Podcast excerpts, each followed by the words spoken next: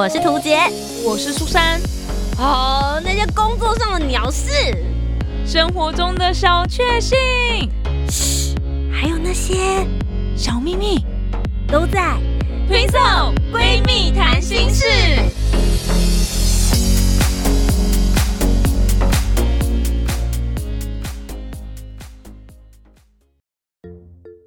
Hello，大家好，我是涂杰，我是苏珊，我们是 Twinso Twinso 闺蜜谈心事。那些烧钱又戒不掉的嗜好啊！我觉得人啊，花时间去赚钱，或是很努力的工作，其实就是为了把它花掉的时候，可以花在我觉得舒快跟爽快的地方。没错，呃，有一个人跟哎，应该是我大学同学，他叫小芬，他跟我们讲过一句话，我觉得很棒，跟大家做分享。他说呢。呃，钱它并没有消失，而是变成我喜欢的样子。哦，对对对，网络上很常看到这一个。那其实真的，我们就是努力的花钱的时候，都会花在一些我们没有办法停下来。有的时候它是一花再花，一花再花。你明明就知道自己现在已经有点拮据了，哇，剁掉手，你都还是想要继续做的事情，究竟是什么呢？我跟苏珊其实都有哦。那马上进入我们今天的主题。在进入主题之前，记得帮我们留下五星好评，订阅节目，在 Apple Podcast、Spotify、Song 都可以听得到哦。苏珊怎么说？我自己的话呢，当然就是在追星跟美食上面这两件事情，真的是我觉得我这么努力的活在这个世界上，这么努力的工作，就是为了要从这些东西上面获取快乐。所以就算非常非常烧钱，然后你又没办法停止，就是没办法。就是很想剁手，还是想要做的事情，因为你换取到的那个东西叫做快乐。那关于追星这件事情呢，大概是从我我真正开始用自己的钱去追星，因为小时候如果你没有零用钱，或者你真的也没没钱做这件事情，也没办法嘛。那就是从我高中的时候，我高中的时候开始有自己在打工，然后就觉得啊，我现在自己有打工，自己有一笔钱了，就可以换取自己的快乐这样子，然后我就开始。就是会去买 CD 啊，买 DVD 啊这样子，然后第一场演唱会也是在高中的时候，那时候我还跟我妈说，妈，我想去看那个日本的 Wings 的演唱会。我说妈妈，我想去看 Wings 演唱会。我妈说好啊，你有钱你就去啊。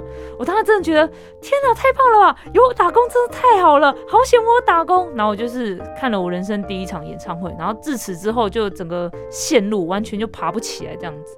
然后后来又陆续，我也不知道为什么会这么的花心，陆续也喜欢了很多日韩的明星。然后只要他们来台湾啊，只要来台北，我都会去看他们演唱会。那如果去台中或者高雄什么之类的话，我就会斟酌一下这样子。这还算是我比较理性的一个部分。但如果他们来台湾开演唱会，来台北的话，我都会去追啊，去买很多的什么他们的相关的东西。但我还是有理性的部分啦，就是比如说周边商品，我就是会比较不会去买，然后演唱会也不会太会买周边。就是我就觉得我现在花这个钱，然后到现场去看到你们，然后收集这些回忆，跟你们的互动的回忆就够了，这样子，这还算是比较理性一点点。但是。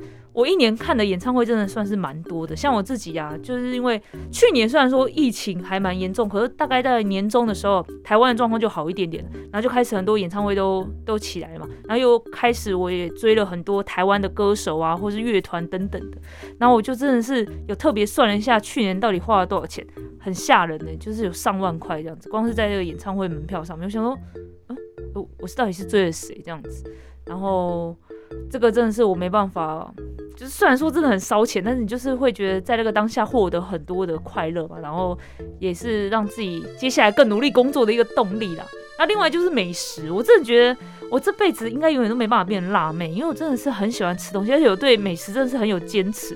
就是在这边我要先跟图杰说对不起，因为每次跟他出去旅行的时候，讲到吃的东西，我都很容易发脾气。如果那个东西很好吃的话，我都也不会理他，我就是一直吃一吃，然后觉得很开心。那如果那个东西很难吃的话，我就马上就给塞饼，然后马上就说。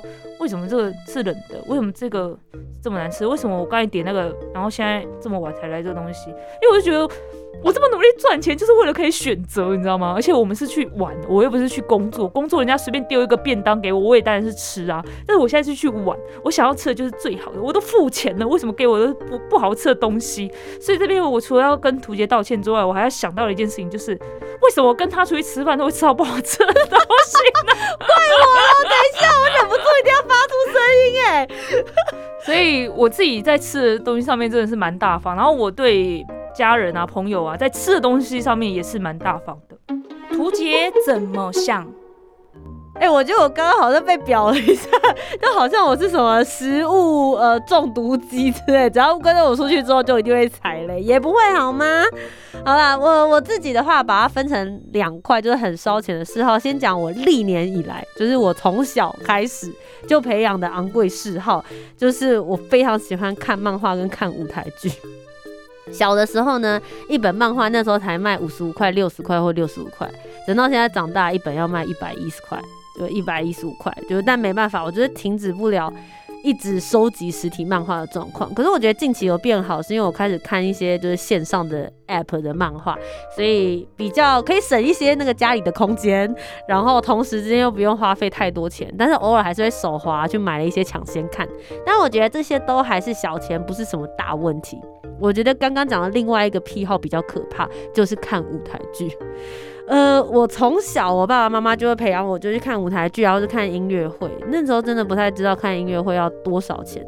等到后来大家大学，然后出社会之后，要自己花钱买票，一场舞台剧的票。便宜一点的，像那种 stand up comedy，就是站立喜剧的话，一场 OK，可能三百块、五百块、六百块、八百块差不多。可是如果你要进到那种大剧场，比如说国家戏剧院看的戏的话，那个票价可能就是一千二、一千八。两千八、三千二，甚至我看过最贵的一张票是四千五百块钱的票，这其实就很，其实还蛮惊人的。就是一张四千五百块钱的话，就看看演唱会没有什么不一样。但是苏珊刚刚讲了，看演唱会可能这个团偶尔才来开一次，或者蔡依林开一次演唱会，你可能也偶尔才看，等了好几年，好终于看到一场。可是大家知道，我以前狂热时期在看舞台剧的时候啊，我是一个礼拜可能可以看五到七场。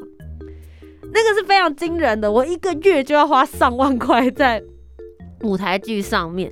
那我近年来就是因为这两年因为疫情的关系，这个开销也变得比较没有那么大了。所以近年来我认真说，对我来说开销最大而且最昂贵的嗜好就是旅游跟潜水。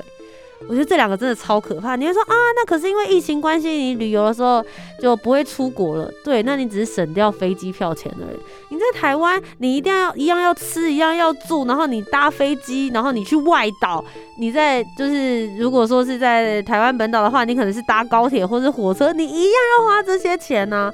而且住宿其实也是有分，就是一般等级的民宿，或者是在贵一点点的。饭店如果要好一点的话，你一个月呃一天，你可能一个晚上的住宿可能也要三千块到四千块之间嘛，这个大概是中级左右的价位而已。对，所以其实旅游，我个人觉得也是一个还蛮烧钱的嗜好。但我觉得最可怕的是，我从二零二零年之后，我开始学潜水了。跟大家讲，潜水分两个部分，一个部分是自由潜水，另外一个水费潜水，哪一个比较花钱呢？我个人觉得水费潜水是比较烧钱的。而我目前现在比较热衷的也是水肺潜水。水肺潜水就是那个你要背气瓶下去，然后你会有就是很像救生衣的那个气囊的，我们叫 B C D，就是充气用的那一些道具。然后因为你还要保命，所以你还有很多，比如说什么面镜啊、呼吸管等等之类，让你在水下可以顺利的呼吸，待在海中看那些珊瑚礁啊、海龟啊跟那些海中生物共游的情况。那如果你不买这些装备的话，你就得租借。每一次租借的话呢，至少一天都要一千块左右。除了租借之外，你每一次下水，因为你对那边的海域不熟悉，所以你一定会找导潜，也就是对当地比较熟的教练，就像你在路上你会找导游一样。那那个导游的费用呢，可能一支气瓶、两支气瓶，一支气瓶可能八百块，两支气瓶便宜一点的可能呃一千五，贵一点的地方可能会带你出去是两千块或三千块左右。像我。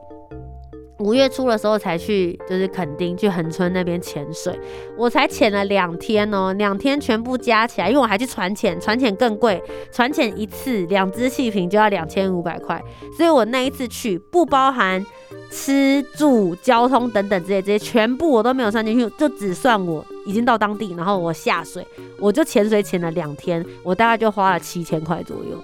就是其实潜水水费潜水，我觉得真的是一个你要有一点经济能力，你才会去的。我那时候下水的时候，我心里有一股就天哪，我怎么这么晚才认识这个运动？然后后来算一算钱之后，还好我现在才认识。我大学的时候或是刚出社会，应该也付不起这个嗜好的钱吧。对，以上呢就是我以前就累积起来，跟我最近才学到的非常非常花钱的嗜好，就是潜水。哎，那你嘞？你那个潜水超恐怖的，你就是一趟啊，就是等于我一年看演唱会的钱。而且你，你看你刚刚说，我刚刚说七千块嘛，对不对？然后如果我再加上高铁钱，然后还有住宿的费用或什么之类的，我可能就是也是要花个一万五啊。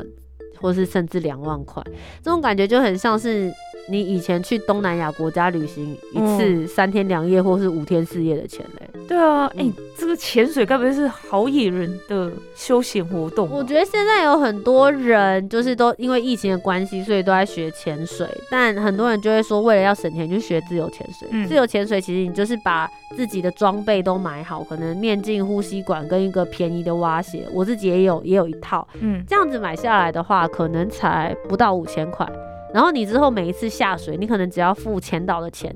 那前导你会跟大家一起 share，跟一些浮球什么的。那你一次下去的成本可能才一千块，嗯嗯，搞不好还不到，有的五百块、六百块很便宜啊。所以很多人就是年轻一点的会学自由潜水，而且拍照也漂亮。嗯，也是。讲到刚刚那个那个舞台剧这件事情啊，因为我跟图姐有去过几次，就是看着他去领那个票，他都在网络上刷卡买，然后去那个两厅院领票，每次都是一长串。因为我那段时间的时候真的非常热衷，对对，我我还可以帮大家一起买票，买到比我人还要高，就是那个票是下下来啪啦啪啦啪啦啪啦的那一种。那那时候真的非常非常热衷看舞台剧。我现在其实也还蛮喜欢，可是我不太像以前那么不挑了。哦，嗯，我以前会只要我看起来哦好像还可以，我就会。觉得愿意花那个钱去尝试看看，可是我现在只要遇到雷剧，我就会很生气。嗯嗯嗯，对我，我觉得我对雷剧的容忍力变低了，会觉得你浪费我时间。嗯，那其实，在舞台剧或艺术这一块的话，还是很需要有人愿意去尝试。因为其实有很多剧，他们就不论是学生刚出道，或者是有些是实验剧。哦，对。对，那些实验剧可能没有那么容易看得懂，可是它在艺术表演这一块是一个意义非常深厚，也很呃非常重要的一个演进过程啊，对吧？但但是我现在我就觉得，可能也包含疫情的关系吧，对，就会觉得尽量少进就是人很多的场馆，对对对。像我今年初的时候啊，也是本来有几场演唱会想去，但是刚好遇到那时候。不逃的事件，虽然说是桃园的状况，然后台北啊、双北都没有任何的疫情的状况，可是我就觉得不要冒险，所以我还是都没有去这样子。嗯嗯。但是其实我们两个，我觉得比较好的地方是我们不太花钱 shopping。哎，对，我们没有什么物质欲望。嗯，而且我对品牌之前有跟大家聊过，对那个名牌完全不了解，也没有想要了解的的那个兴趣这样子。嗯，所以我们其实都是把钱花在体验。或者是经验这件事情上比较比较多一些，我们获得了故事，获得了快乐，获得了参加演唱会或是去海底潜水的感觉，我们都比较偏向这个类型的嗜好模式啊，所以我们都没有办法跟大家分享什么收集的东西，对啊，因为像我有些朋友他是收集模型，对。我那时候去他家，然后他家就是有一个柜子，然后是专门放模型的。他就跟我讲说：“你看这个。”然后我就说：“哦，那这个多少钱？”哦，你不要问啦，你有的模型可能一个三万，一个五万，然后一个十万。那十万的他还得自己组装哎。哦，对啊。对，那我就真的很贵。嗯。可是我就觉得，像每个人，还有一些有些那种收集癖好的，什么马克杯啦，哦，或者是收集古，我有朋友在收集那个玉。哦，是哦，就是那种璞玉，然后也有已经是呃开模过或是什么的，嗯嗯，那种就超贵的啊，玩起来很需要资本呢。真的，那种东西好像不是一般人可以当做兴趣来来玩的呢。嗯，然后有一些女生就是收集衣服啊，或是限量版的球鞋。哦，对对，也是很常听到有人就是会去抢那个东西，嗯，乔丹第几代啊，什么之类的，我不晓得啊。但对我来说，都要有一点财力才有办法做那件事。可是会不会反过来，大家也会觉得说，你们做的事情才是需要有一点财力的嘞？你们花了钱之后都没有办法留下实体的东西。哎，真的哎，真的，我们的钱都消失了，消失在我的记忆当中。嗯，因为我常常就是看到很多人在收集那个包包，有没有？就哎，什么限量从欧洲什么哪里买的名牌包什么的，然后就是也是家里一整柜。那我在想说，那些东西摆在那边，他就觉得快乐了吗？嗯，我会这样想。我觉得多多少少可能会有吧。你看，像如果是我们以后得了阿兹海默症之后，我们的钱就消失了。但 他们的钱还在，而且还可以传承下去给他的儿女。怎么样？这样讲起来之后还可以变卖。这样讲的时候，说是不是就觉得应该要换一个嗜好了？好像是这样子，真的 很好奇大家的嗜好是什么呢？你的嗜好也很花钱吗？欢迎大家可以留言跟我们分享，我真的非常非常好奇哦。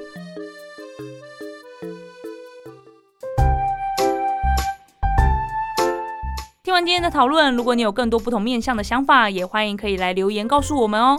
Facebook、Instagram 以及 YouTube 频道搜寻“图杰”就可以找到我。那如果你搜寻苏珊 Love Music，就可以找到苏珊啦。记得帮我们留下五星的好评，订阅节目，在 Apple Podcast、Spotify、Sound 都可以听得到哦。听色闺蜜谈心事，我们下周见，拜拜。